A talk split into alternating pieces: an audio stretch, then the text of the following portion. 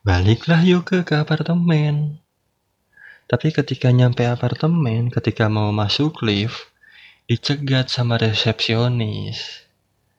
Terus resepsionisnya bilang gini, Maaf mbak, ini ada titipan barang dari kamar nomor sekian, lantai sekian. Barang-barangnya juga semuanya itu dititipin resepsionis. Dan si pacarnya pindah cuy, pindah apartemennya. Ya Tuhan.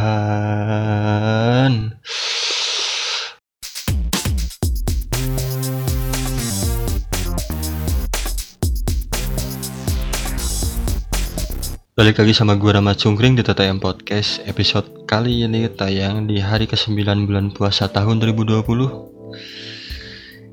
Ya, puasa tahun 2020 dengan kondisi yang sangat tidak menyenangkan.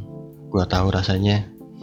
Yang biasanya kita tarawehan, yang biasanya kita ngabuburit, nyari tajil, nyari gorengan, semuanya nggak bisa kita lakuin. Um, ada lagi mungkin teman-teman juga ngerasain ya. Tapi kalau secara pribadi, secara pengalaman pribadi, di sahur pun udah mulai udah mulai ngerasain apa ya? Kayak tidak bersemangat tidak selera makan saat sahur. Itu di hari ketiga di hari keempat. Udah udah nggak ini aja gitu. Suasana beda lah suasana sangat mempengaruhi kondisi kita gitu. Apa yang kita rasain apa yang kita pikirin sangat berpengaruh gitu. Apalagi ditambah gue nggak tahu sih acara TV di sahur di jam sahur itu berubahnya sesignifikan apa? Karena gue udah lama gak nonton TV yang jelas yang gue inget satu hari sebelum bulan puasa masuk ada dua acara di net di net TV itu nggak tahu vakum nggak tahu memang bungkus dua acara besar. Yang mana gue juga nggak tahu itu sebetul sebetulnya hari ini nih kayak hari ini atau kemarin dia tayang atau enggak gue nggak tahu. Karena emang emang gue udah lama udah lama udah lama nggak nonton TV gitu. Ya perbedaan kondisi sekarang memang sangat membuat kita sangat apa ya sangat gak nyaman. Ditambah kalau ingat lebaran kalau ingat lebaran yang biasanya kita mudik. Tahun sekarang kita terpaksa harus diam di rumah gak bisa mudik ketemu keluarga. Untuk teman-teman yang SMA yang masih sekolah teman-teman gak bisa dapat THR ya Tuhan. Walaupun ada walaupun ada beberapa orang yang udah pulang kampung. Yang pengen gue ingetin sih ini karena datanya udah ada ya. Jaga kesehatan jaga kesehatan tolong karena kita nggak tahu sepanjang perjalanan dari uh, kota kalian biasa bekerja terus pulang ke kampung kalian tuh ketemu sama siapa aja? Apakah kalian tetap aman tetap sehat selama perjalanan? Kita nggak tahu. Karena data menunjukkan ada kenaikan yang cukup signifikan uh, korban corona itu datang di daerah-daerah jadi yang saat ini lagi berpikir untuk pulang kampung, ya tolong dipikirkan baik-baik. Kalau emang kalian sayang sama keluarga kalian, ya tolonglah gitu. Gue yakin, gue cukup yakin kondisi ini akan cepat berakhir kalau emang kita bisa kerja kerja sama. Kemarin gue dengar ada ada penelitian tentang kapan berakhirnya virus corona ini. Gue ngedenger di salah satu radio Jakarta. Katanya, katanya untuk mencapai titik 100% benar-benar pulih, bukan Indonesia aja tapi dunia, itu memang membutuhkan waktu yang cukup lama. Karena seperti yang kita tahu Cina aja kan salah satu daerahnya lockdown lagi ya. Nah itu membutuhkan waktu yang cukup lama untuk pulih 100% terlepas dari apa pun itu konspirasinya terlepas dari ada beberapa orang yang masih nggak percaya bahwa keadaan ini tuh bukan karena isu politik atau apa pun karena emang virus corona ini ada gitu virus corona ini nyata. Nah butuh cukup lah cukup waktu untuk uh, mencapai titik 100% ada beberapa negara yang akan mencapai titik itu adalah di akhir tahun 2020 kalau Indonesia sendiri Indonesia sendiri diprediksi akan selesai itu di tanggal 6 atau 7 bulan Juni. Jadi kurang lebih satu bulan dari sekarang. Satu bulan dari episode ini tayang. Tapi pertanyaannya pertanyaannya data yang dipakai itu yang mana? Karena seperti yang kita tahu data yang dipublish itu bisa dibilang kita masih bertanya-tanya itu valid gak sih? Gitu. Itu bener gak sih? Sesuai gitu. Karena ini peng, uh, ada terjadi di lingkungan gue sendiri. Teman gue itu bokapnya dokter di salah satu rumah sakit yang menangani corona. Sekitar 1 sampai 2 minggu lalu bokapnya meninggal karena corona. Dan tidak ada berita apa-apa sama sekali. Entah itu di TV apa pun lah nggak ada. Nggak ada sama sekali. Nah pada akhirnya kan kita mikir ya ditutupi gitu. Nah makanya gue bertanya ini data yang dipakai sama si peneliti ini akurat gak gitu. Kalau nggak akurat kan berarti ya akan menjadi harapan yang ya bikin gak enak lah gitu ya tapi gue berharap gue berharap bahwa data yang dia pakai adalah benar-benar valid benar-benar akurat. Jadi kondisi ini akan segera berakhir. Yang pengen gue bahas di episode kali ini bukan tentang corona tapi lebih ke dampak. Dari sisi dampak ya. Ada dampak yang mungkin sedikit tidak terlihat. Selain dampak kesehatan itu jelas selain dampak ekonomi itu sangat jelas semua aspek kena. Bukan cuman lu yang kerja di lap, apa yang pekerja harian di kantor pejabat semua kena semua kena. Konglomerat pembisnis besar semua kena.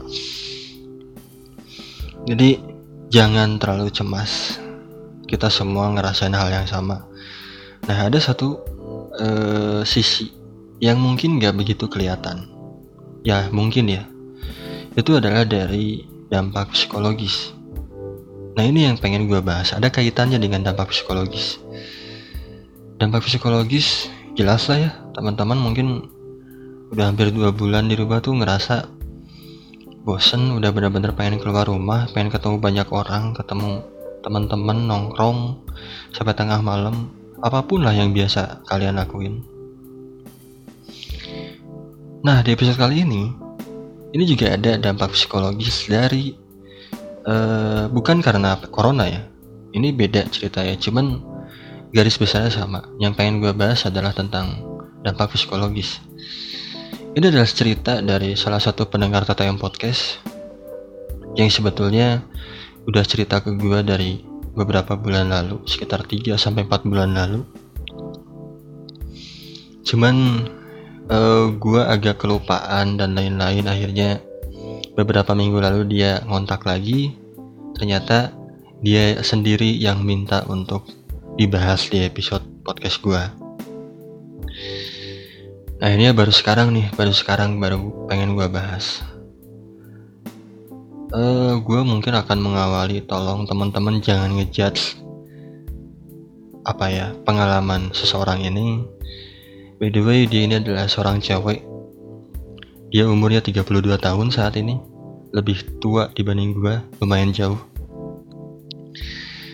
Saat 4 bulan lalu cerita ke gue, dia diawali dengan ya dia menjalani hubungan berpacaran dengan gaya berpacaran yang ya tidak sesuai dengan kebudayaan Indonesia Gaya pacarannya dia memang sebebas itu. Dia ini tinggal di Jakarta untuk sekarang. tapi sebetulnya dia bukan asli Jakarta dia perantau nah ini terjadi sama dia di saat umur dia kuliah di umur 20-an 20-19 tahun di semester 3 itu dia kenal sama satu cowok di kampus saya juga satu kampus satu fakultas. Dan akhirnya mereka dekat makin dekat akhirnya jadian. Si cewek ini kan nggak kos awalnya. Cuman karena si cowok ini punya apartemen akhirnya diajaklah ke apartemen untuk tinggal bareng. Gue nggak tahu si cowoknya apakah dia tinggal di Jakarta juga sebetulnya tapi dia punya apartemen. Gue nggak tahu. Si Yuke juga nggak menceritakan itu yang jelas cowok ini tinggal di apartemen dekat kampusnya. Gak jauh lah dari kampusnya. Nah ya kita tahu lah kita nggak usah munafik. Apalagi kalau cowok yang dengerin ini kita nggak usah munafik. Kita tahu kok apa yang mereka lakuin di apartemen gitu. Selama hampir 2 tahun mereka tinggal bareng, gak mungkin kan kalau nggak melakukan hal-hal yang ya menyenangkan gitu. ya kita harus mengakui gitu. Untuk orang yang sudah pernah melakukan itu kan itu menyenangkan. Untuk yang menikmati ya kalau yang kalau yang nggak menikmati ya itu kan tidak menyenangkan juga gitu. Cuman gini sih dia cerita ke gue awalnya ketika pertama tinggal bareng dan pertama dia ingin melakukan itu awalnya dia nggak mau. Awalnya dia nggak mau. Tapi lama kelamaan akhirnya si Yoko ini mau mau melakukan itu sama pacarnya. Awalnya takut dan akhirnya mau. Dia berpikir gini, ya ya namanya juga enak, bisa menikmati ya udahlah gitu. Akhirnya mereka melakukan itu. Awal-awal nggak ada masalah, mereka benar-benar menikmati. Yuko ini benar-benar menikmati, benar-benar ngerasa nyaman. Yuko ini merasa dipuaskan. lo geli gak sih gue ngomong kayak gitu anjing? Dia dia yang merasa dipuaskan juga ini.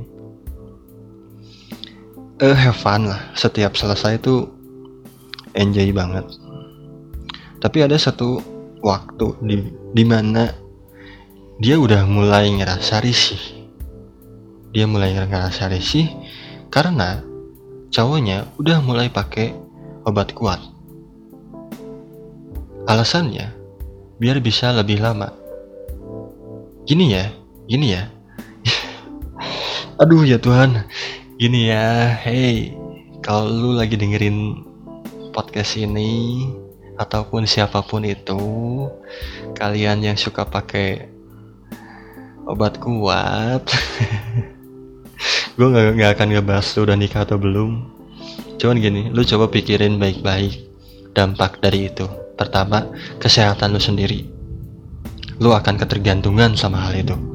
Yang kedua, pasangan lu tuh gak akan nyaman. Gak akan nyaman. Karena ya lu kan apa ya? Gue gak pernah sih pakai yang gitu. Cuman yang ada di otak gue ya gak akan nyaman gitu si pasangan. Karena mungkin lu terlalu bersemangat, terlalu bergairah dan tidak apa ya ya lu ngerti lah maksud gue ya. Gue agak bingung menjelaskannya. Cuman tolong pikirkan sisi itu gitu. Jangan hanya memikirkan tentang kepuasan pribadi aja. Jangan berpikir bahwa ketika lu pakai obat kuat pasangan lu tuh akan bener-bener puas. Ya mungkin ada beberapa orang yang menikmati. Tapi kan nggak semua orang bisa menikmati itu gitu Ditambah si pacarnya Yuka ini ketika uh, udah makin lama, makin sering pakai obat itu sebelum main, makin lama dia tuh makin kasar cara mainnya. Udah mulai diikat lah. Fetishnya udah udah mulai aneh, fantasinya udah mulai aneh. Ya mulai diikat lah, mulai dipukulin lah dan lain-lain. Absurd pokoknya, aneh banget. Dan lagi uh, Yuki ini ngerasain ketika udah selesai itu bukannya kepuasan tapi badannya malah sakit-sakit badannya memar-memar. Kan kasihan gitu. Ya Tuhan gitu maksud gue kalian melakukan itu tuh pengen enak tapi malah jadi malah jadi malah petaka gitu. Udah mah kalau kalau mikirin dosa udah mah dosa gitu kan ibaratnya kalau menyangkut pautkan dengan dosa terus lu juga nggak nyaman melakukan itu gitu. Kasihan ke pasangan lu. Mungkin lu nggak begitu ngerasain ya. Dampaknya kayak apa? Tapi kan pasangan lu ngerasain itu. Jadi ketika lu uh, berpikiran ke arah sana ya nggak usah lah normal-normal aja lah gitu. Kalau emang nggak tahan nggak kuat lama ya udah gitu. Mau gimana lagi? Dilanjut ntar aja lah gitu. Kalau masih mau mah kita nggak usah munafik lah untuk ngomongin kayak gitu mah. Nah ditambah lagi makin lama memang sikap kasarnya ini bukan ketika bermain. Pacarnya ini ngasih sikap kasar tuh bukan uh, ketika main sama Yuke. Tapi hal-hal sepele aja ketika di hari-hari biasa di jam-jam biasa kasar juga udah mulai berani nampar berani ngedorong berani ngebentak temperamen orangnya. Nah dia menjalani itu selama hampir 2 tahun. 2 tahun loh. Gila. Gue tanya kan kenapa sih lu betah? Kenapa sih lu nggak nggak ada yang lu lakuin gitu? Dia cuma jawab saat itu ya gue nggak tahu apa yang harus gue lakuin. Gue mau ninggalin dia juga gue karena nggak tahu sayang atau apa pun yang bikin gue tetap bertahan gitu. Untuk tinggal sama dia untuk tetap ngejaga hubungan sama dia. Sampai akhirnya hubungan mereka sudah hampir 2 tahun perdebatannya semakin ya semakin heboh. Dan si Yuki ini udah mulai berani ngebentak udah berani ngelawan.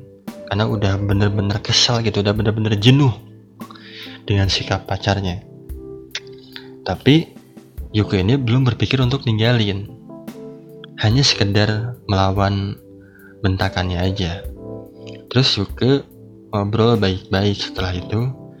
Ngomong ke pasangannya, ke pacarnya, udah deh, kita jangan ketemu dulu selama dua hari, introspeksi di masing-masing. Aku nggak mau kita selesai di sini aja. Aku masih pengen mempertahankan hubungan ini. Untuk sementara waktu, aku tinggal di kosan temen aku. Akhirnya, saat hari itu, si ini pergilah ke kosan temannya. Selama 2-3 hari, nginap di kosan temennya.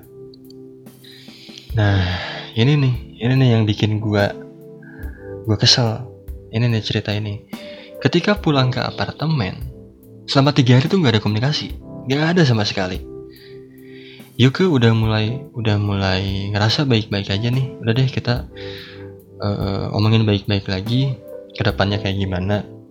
Mudah-mudahan dia juga udah introspeksi diri. Baliklah Yuke ke apartemen.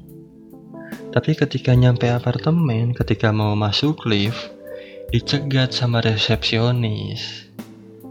Terus resepsionisnya bilang gini, maaf mbak, ini ada titipan barang dari kamar nomor sekian, lantai sekian.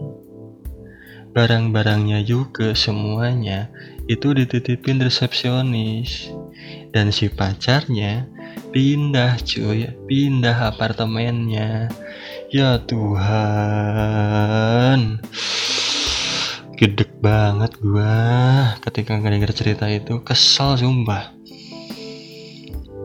Sampai gua ngomong ke Yuke itu orang tinggal di mana sih? Serius itu orang tinggal di mana sih? Jadi saya kan itu udah terjadi berapa tahun lalu ya.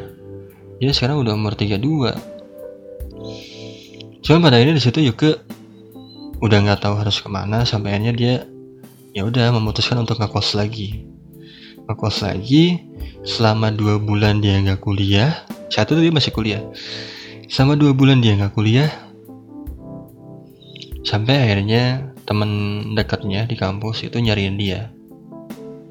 Nyariin Yuke. Yuke tidak menjelaskan secara detail gimana caranya temennya ini akhirnya ketemu kosan barunya Yuke karena si teman dekatnya ini nggak tahu awalnya.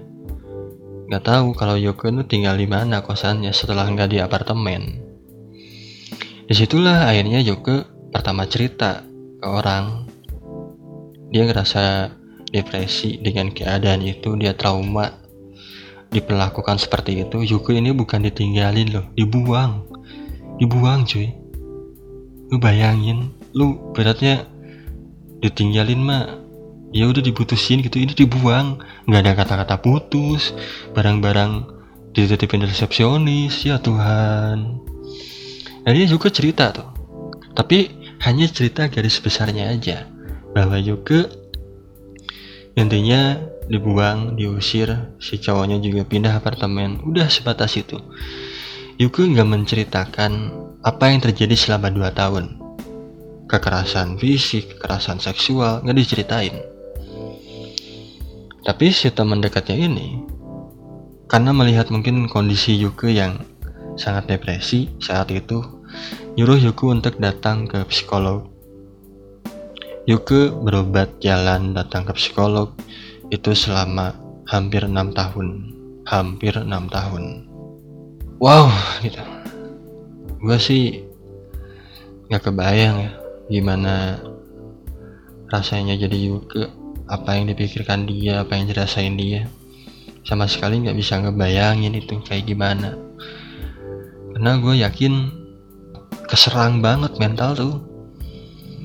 Dan mungkin beberapa orang ada yang ada yang mengakui dan setuju dengan statement ini bahwa penyakit yang namanya penyakit psikologis itu susah sembuh. Butuh waktu lama untuk sembuh untuk orang-orang yang mengalami itu mungkin teman-teman akan setuju. Untuk orang-orang yang gak relate ya kalian gak bisa tahu rasanya kayak gimana. Tapi gue juga tidak menyalahkan kalian. Gue pun juga merasakan yang sama. Ada satu kondisi di mana gue tuh ya Tuhan gitu. Gue tuh bukan tidak bersyukur dengan apa yang gue dapatkan hari ini gitu. Cuman ada ada sesuatu yang belum sembuh aja gitu. Nah Yuke mengalami itu sampai detik ini umur 32 tahun. Sampai detik ini dia uh, apa ya dia tidak berani membuka hatinya untuk siapa pun yang berusaha ngedeketin dia. Karena karena gini Yuko pernah satu kali Yuko pernah sekali mencoba untuk ngebuka hati. Di mana saat dia udah ngerasa oh kayaknya gue udah mulai membaik nih gitu. Dia juga udah ngejalanin apa datang ke psikolog selama bertahun-tahun kayaknya gue udah mulai membaik Udah mau nyoba tapi dikecewain lagi ya Tuhan. Apesnya Yuke saat itu Yuke kenal sama cowok yang sangat agresif. Ya gue pun sebagai cowok atau mungkin kalian sebagai cowok pun gak munafik lah. Untuk un untuk hal-hal kayak gitu ya udahlah gitu kita nggak usah nggak usah pura-pura nggak mau gitu ya ibaratnya Cuman kan ada caranya, ada stepnya. Nah kesalahan si cowok ini adalah baru dekat satu bulan, belum juga jadian, datang ke kosan juga udah minta yang aneh-aneh. Maksud gua, kalaupun emang Yuke mau ngelakuin itu, dia juga pasti ngelakuin. Cuman, lu lihat si kondong gitu. Lu kan gak tahu nih orang yang lu hadapi itu seperti apa. Dia punya latar belakang seperti apa. Dan apakah dia saat itu udah nyaman sama lu? Belum gitu. Lu kan harus harus melihat itu. Jadian aja belum. Oke okay lah untuk ibaratnya gaya zaman sekarang tuh nggak jadian juga bisa. Tapi seenggaknya udah nyaman belum gitu kalau lu belum memastikan bahwa si cewek ini belum nyaman ya jangan berani dong. Yang ada lu malah ditabok lu malah dijauhin. Iya gak sih? Make sense gak sih? Nah setelah kejadian itu Si Yuke malah makin takut. Makin trauma Yuke nya sampai detik ini sampai detik ini ada orang yang ngedeketin yang emang alim dan lain-lain lah ibaratnya ya. Yuko nggak berani Yuko nggak berani karena terlalu takut terlalu takut. Tapi beberapa minggu kemudian beberapa minggu kemudian lagi beberapa minggu lalu Yuko kontak gue lagi. Itu kan cerita di empat bulan lalu. Beberapa minggu lalu Yuko cerita lagi ke gue nelpon lagi ke gue say hi dan lain-lain. Akhirnya dia cerita ke gue ada kejadian yang sebetulnya dia alami sebelum sama pacarnya ini. Jadi ada trauma pertama kali. Ada trauma pertamanya. Dia kan tidak menceritakan sebelumnya latar belakang keluarganya seperti apa. Nah kemarin dia cerita ke gue bahwa sebetulnya di usia dia lima tahun orang tuanya udah cerai. Dan dia anak tunggal. Gak punya adik gak punya kakak. Saat dia usia 8 tahun. Uh, apa namanya? Ibunya. Dia kan tinggal sama ibunya. Dia ikut sama ibunya. Dia uh, ibunya tuh nikah lagi. Saat Yoko umur 8 tahun. Dan suami barunya ini punya anak cowok. Punya anak cowok. Yang usianya lebih tua dibanding Yuke. Jadi jatuhnya kakak tirinya Yuke. Aman-aman aja, awalnya aman-aman aja. Yuke masih nyaman, masih ceria. Sampai tiga tahun, hampir tiga tahun tinggal bareng, ada perlakuan yang sangat mengagetkan dari kakak tirinya. Jadi, yang gimana ya gue bilangnya ya? Uh, pelecehan seksual terjadi ke Yuke di usia hampir 11 tahun. Hmm. Dan itu dari kakak tirinya sendiri. Tapi Yuke gak berani ngomong ke orang tuanya. Gak bisa, gak bisa ngelakuin apa-apa karena diancam saat itu. Ya udah Yuke menerima aja gitu. Gue nanya kan ke Yuke, kakak lu ngelakuin berapa kali dia di tahun yang sama ngelakuin dua kali jadi sama kakak tirinya tuh udah diperlakukan seperti itu sebanyak dua kali seumur hidupnya. Gue kaget dong. Gue kaget. Gue ya Tuhan gitu. Aduh takdirnya takdirnya nggak enak banget gitu ya. Gue tidak bisa menyalahkan siapa pun kita kita tidak bisa menyalahkan siapa pun. Bahkan menurut gue juga kita nggak ada nggak ada apa ya? Nggak ada kekuasaan untuk menilai bahwa kakaknya salah. Karena gimana ya ngomongnya ya? Mereka kan broken home juga gitu ya si kak kakaknya ini broken home juga. Jadi ya nggak tahu apa yang dipikiran dia gitu. Gue sih ngedenger cerita Yuke hampir tiga minggu lalu tuh kaget sih kaget banget. Gue tuh sampai udah yuk lu baik-baik aja kan? Atau lu sekarang di mana? Mau gue samperin gak karena saat itu dia cerita sampai nangis. Gue cuman pengen datang nyamperin. Cuman bilang pengen bilang lu kuat lu kuat lu bisa menghadapi ini semua. Dan lu udah udah hidup selama 30 tahun. Dan lu masih bisa bertahan gitu ya. Jadi yang gue harapkan dia benar-benar bisa bertahan. Terakhir gue dengar kabar dari dia itu mungkin sekitar satu minggu lagi satu minggu lalu sejak hari itu gue nggak nggak ada kabar lagi dari dia. Gue kaget gue bingung harus berkomentar apa. Tapi poin dari episode ini kita sebenarnya bisa banyak belajar dari segala aspek. Dari cerita Yoke gue belajar lagi tentang tentang menghadapi orang tua yang bercerai. Dan pada akhirnya menikah lagi. Dari dari pengalaman juga gue belajar tentang ketakutan. Bahwa ketakutan kalau terlalu besar juga akhirnya malah mengganggu diri sendiri. Selain itu juga gue belajar tentang apa ya? Lebih ke kalau emang dapat perlakuan tidak menyenangkan mau diancam segimanapun ya bilang lah gitu jangan jangan jangan menutupi itu dan jangan menyimpan itu sendiri. Yang akhirnya malah ngerugiin diri sendiri gitu.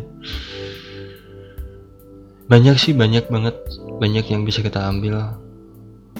Mungkin dari sisi cowok gue belajar di sini tentang ya bahwa obat-obatan untuk obat kuat yang gitu tuh tidak tidak selalu berjalan dengan baik gitu. Yang kita harapkan kita bisa memuaskan pasangan tapi kan enggak.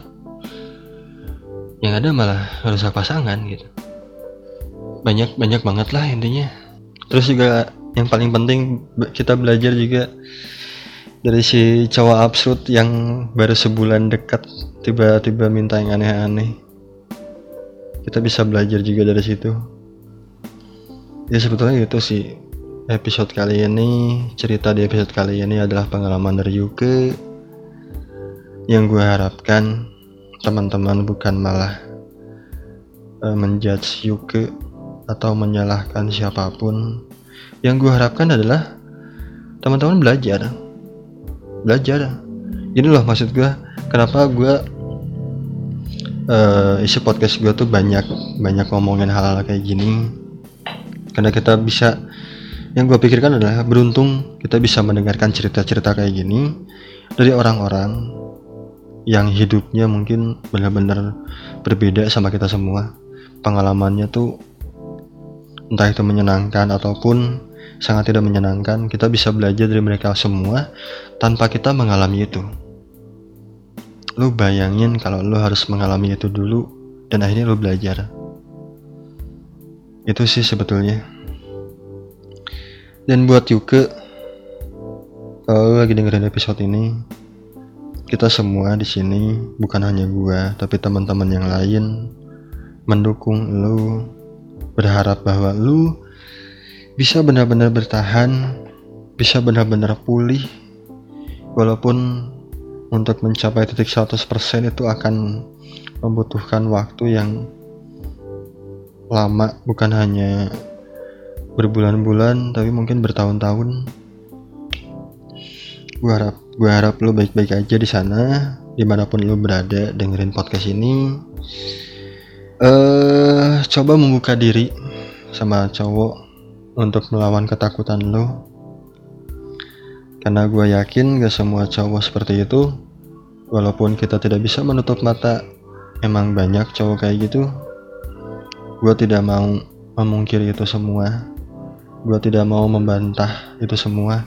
Bahkan semua tuduhan-tuduhan dari masa lalu gue yang dilemparin ke gue Gue tidak akan membantah itu semua. Cuman menurut gue, menurut gue Kenali orangnya lebih baik dulu.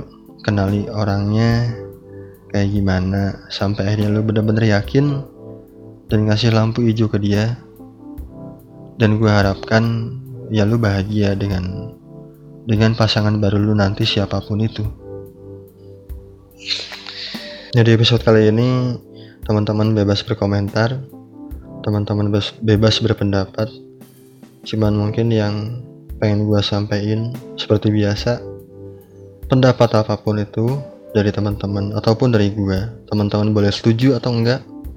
Karena kalaupun memang teman-teman setuju teman-teman gak harus melakukan itu walaupun itu baik nah paling terakhir dari gue buat teman-teman yang pengen cerita pengen seru-seruan bareng ngomongin apa pun lah. Gak usah ngomongin hal-hal yang terlalu deep kayak gini terlalu eksplisit kayak gini gak usah. Uh, yuk ngobrol. Uh, kita ketawa-ketawa kita berusaha hibur pendengar yang lain dengan apa pun yang bisa kita lakuin gitu ya cerita ngobrol. Teman-teman bisa kirim email bentuknya audio atau uh, Microsoft Word apa pun itulah bentuknya. Kirim email ke ttmpodcast.story@gmail.com atau misalkan kalau teman-teman pengen cerita langsung ke gua teman-teman bisa kontak gua di IG ttm.podcast atau juga kalau ingin langsung cepat diresponnya teman-teman bisa kontak gua dulu di WhatsApp 087824287590 jadi teman-teman boleh kontak gua menceritakan apa pun lah apa pun. Oh ya satu lagi satu lagi terakhir. Eh kalau memang teman-teman merasa apa ya terganggu privasinya karena entah itu IG atau apa pun lah bahkan itu WhatsApp teman-teman boleh download aplikasi yang namanya Discord. Discord ini channel yang menurut gue sangat menarik sangat seru ya. Karena yang pertama di sana juga ada uh, untuk chatnya aplikasi chatnya ada channel chatnya ada jadi kita bisa ngobrol di sana. Dan juga kalau pengen ngobrol rame-rame bukan hanya dengan gue tapi dengan teman-teman yang lain entah itu uh, podcaster lain ataupun pendengar yang lain saling ngobrol. Boleh juga teman-teman bisa ngobrol di sana ada voice channelnya. Dan yang paling penting aplikasi ini bikin privasi teman-teman sangat terjaga. Jadi kalau misalkan teman-teman pengen gabung di channel PTM Podcast Discordnya itu teman-teman bisa minta linknya ke gue lewat WhatsApp atau teman-teman bisa cek di bio Instagram atau teman-teman bisa DM di Instagram. Mungkin episode kali ini gue akan tutup seperti biasa. Terakhir dari gue bahagia sendiri buat apa? Rasa sendiri itu kan gak nyaman. Gue Rama Cungkring pamit undur diri.